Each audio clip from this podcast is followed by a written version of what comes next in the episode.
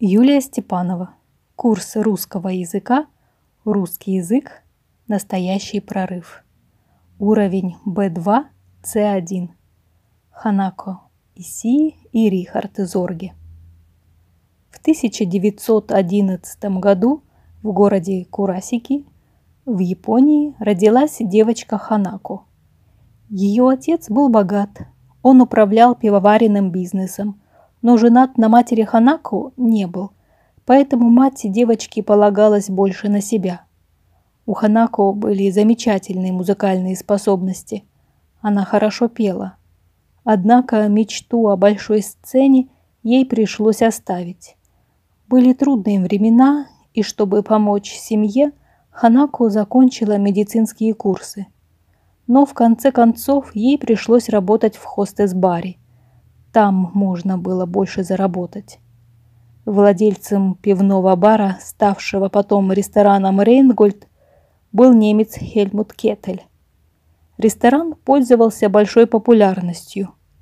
Он был оформлен в немецком стиле. Официантки-японки были одеты в традиционные немецкие платья и носили европейские имена. Ханако здесь работала под именем Агнес. Судьбе было угодно, чтобы именно в этот ресторан 4 октября 1935 года друзья привели Рихарда Зорги в день его сорокалетия. И именно к его столику Кетель отправил Ханако Агнес. Каким тогда она увидела Рихарда? Высоким, хорошо сложенным, с загорелым лицом и серо-голубыми глазами, волнистыми волосами, просто и аккуратно одетым. После их знакомства на вечеринке Зорги спросил, что она любит, и сказав, что он чувствует себя особенно счастливым сегодня благодаря ей, хотел бы на память об этом дне подарить ей что-нибудь. Она ответила, что любит итальянскую музыку, особенно оперы итальянских композиторов. На следующий же день Рихард принес ей несколько пластинок с музыкой великих итальянцев. А эти, сказал он, протягивая еще несколько пластинок, завернутых отдельно, мои любимые. Здесь Моцарт и Бах. Они начали встречаться, проводить вместе время, и постепенно их дружба переросла в крепкую любовь. И в итоге Ханака поселилась у Зорги, продолжая присматривать за своей матерью и оставаясь у нее, когда у Рихарда было много работы. Зорги купил Ханака пианино и оплатил занятия вокалом с немецким педагогом. Жили они так. Зорги всегда вставал в 6 часов утра. Просыпаясь, он первым делом принимал ванну, потом, надев юкату, шел наверх и делал зарядку в своем кабинете. Затем выходил к завтраку, приготовленному горничной, в столовой.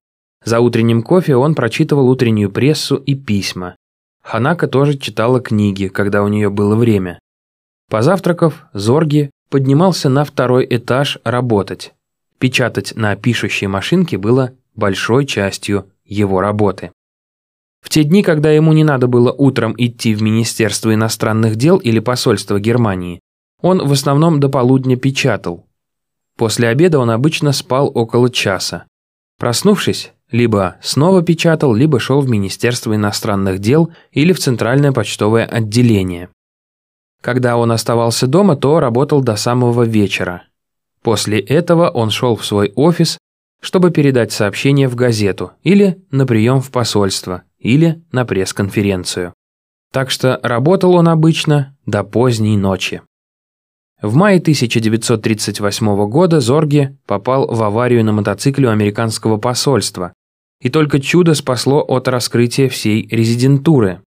Зорги позволил себе потерять сознание только после того, как передал секретные бумаги и доллары, которые он вез Максу Клаузену, радисту-шифровальщику группы. Клаузен приехал на место аварии по вызову Зорги, переданному через знакомых, не посвященных в тайную деятельность обоих. Именно Зорги предупреждал о вероятном нападении фашистских войск на СССР. Именно он подтвердил, что Япония не планирует нападать на Советский Союз. Если к первому заявлению отнеслись скептически, то второе восприняли серьезно и перебросили часть дальневосточных войск на оборону Москвы. Это во многом помогло не сдать столицу. Зорги был корреспондентом, так что это была его работа – собирать информацию, и потому Ханака думала, что интересоваться всем этим вполне для него естественно. Тем не менее, в конце концов он признался ей во всем. Это было летом 1941 года, в июле или августе. В то время полиция уже установила слежку за ними. Рихард очень переживал за Ханака, тем более, что она забеременела.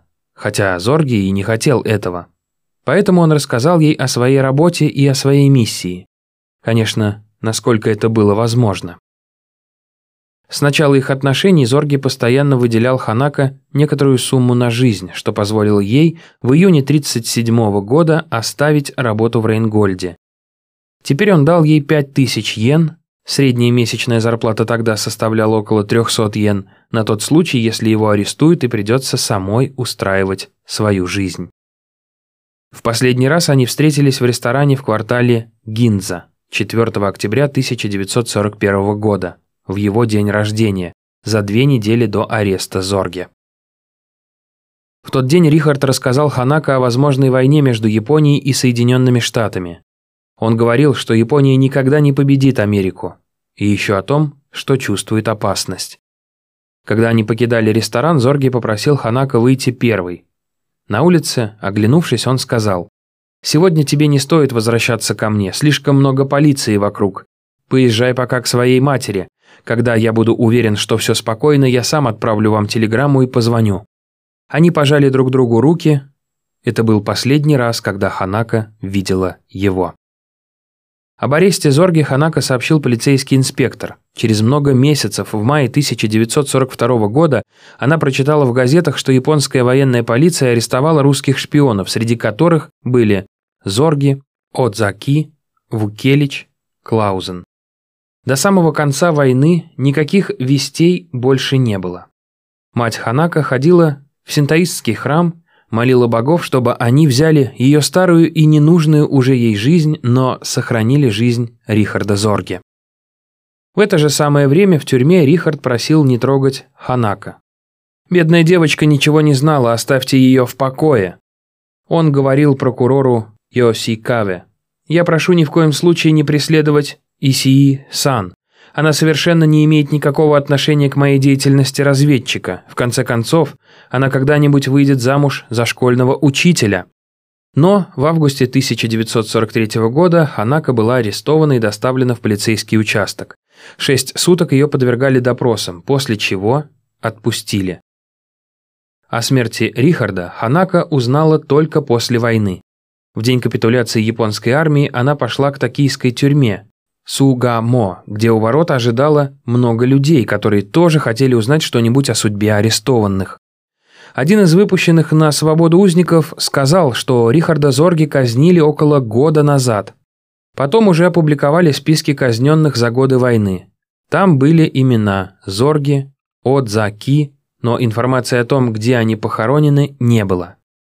Ханака пошла к адвокату, который по назначению суда защищал Зорги. С его помощью Ханака добилась разрешения посмотреть тюремные книги.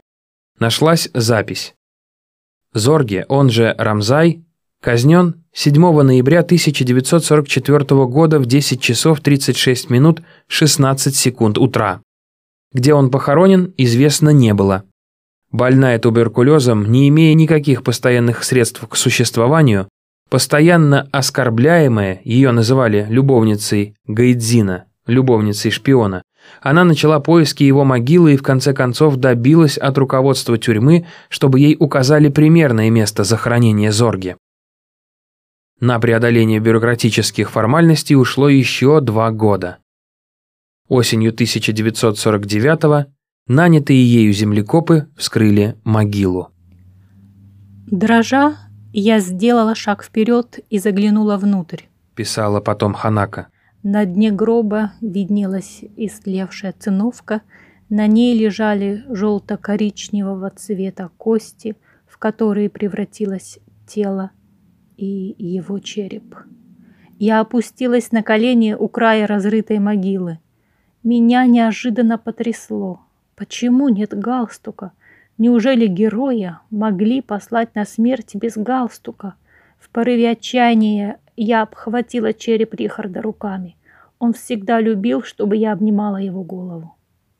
Так обнимала она его и тогда, когда единственный раз в жизни он дал выход своим чувствам и рыдал у нее на коленях. Это случилось тогда, когда Германия напала на СССР 22 июня 1941 года. Потом возникли новые проблемы. Не было денег, чтобы купить место на кладбище. Это стоило невероятно дорого. Сначала Ханака просто кремировала останки и держала урну у себя дома. Во время кремации среди пепла обнаружили кусочек золота от коронок, поставленных Зорге после той мотоциклетной аварии. В память о Рихарде Ханака заказала себе из этого золота обручальное кольцо. Она написала книгу «Зорги как человек», Нинген Дзоруге. И на полученный гонорар, что-то заняв, что-то продав, сумела выкупить место на кладбище Тама на окраине Токио, где похоронила любимого. Она заказала надгробие и сама составила надпись, высеченную на сером граните. Незадолго до ареста, когда Зорге признался Ханака, что он разведчик, он сказал, что если ей будет совсем худо, то она может обратиться в советское посольство и назваться его женой. Ей помогут. Это время пришло, когда ей понадобилась операция на легких, но в посольстве с ней не стали даже разговаривать.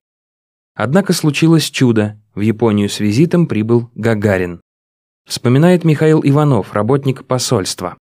Поскольку в неделю Гагарина я вложил в качестве советника посольства свой скромный вклад, наши дипломаты попросили меня к вечеру заглянуть в Империал-отель, ставший резиденцией Гагарина на эти дни. Разговор пошел о Зорге.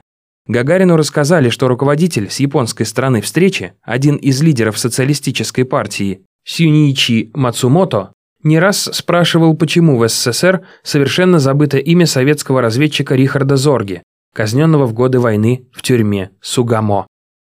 Я воспользовался случаем и самым подробным образом в самых ярких красках рассказал о подвиге разведчика и его огромном вкладе в нашу победу над фашизмом. Юрий Алексеевич был захвачен этим рассказом. Вскочив и повернувшись к дипломатам, он горячо произнес. «Это замечательно, надо немедленно действовать. Пожалуйста, закажите на мои 50 долларов венок с надписью «Первому разведчику Рихарду Зорге от космонавта Юрия Алексеевича Гагарина». Я хочу лично возложить венок до отъезда из Токио. Такая поспешность, как нам показалось, была тогда неуместной, и нам едва удалось уговорить не делать этого сейчас, в первый приезд в Японию. Тогда Гагарин выпалил. «Все вы трусы, и ваш посол Федоренко тоже трус. Вот вернусь я в Москву и доложу Никите Сергеевичу, каких дипломатов-трусов он держит в Токио». На этом первый разговор с Гагариным о разведчике Зорге был окончен. Дальше, видимо, с Хрущевым он побеседовал, поскольку тот заказал и посмотрел фильм Ива Чампи «Кто вы, доктор Зорги?», после чего приказал присвоить Зорге звание Героя Советского Союза. Сразу изменилось отношение и в советском правительстве. В 1964 году СССР признал Ханака Исии вдовой Рихарда Зорги и назначил ей пенсию, Несколько раз она посещала Советский Союз, лечилась в санатории на Черном море. Поверх серого гранитного был установлен новый памятник из черного мрамора. Перед ним стоит маленькая урна. В ней покоятся останки Ханака Исии, умершей от воспаления легких 4 июля 2000 года.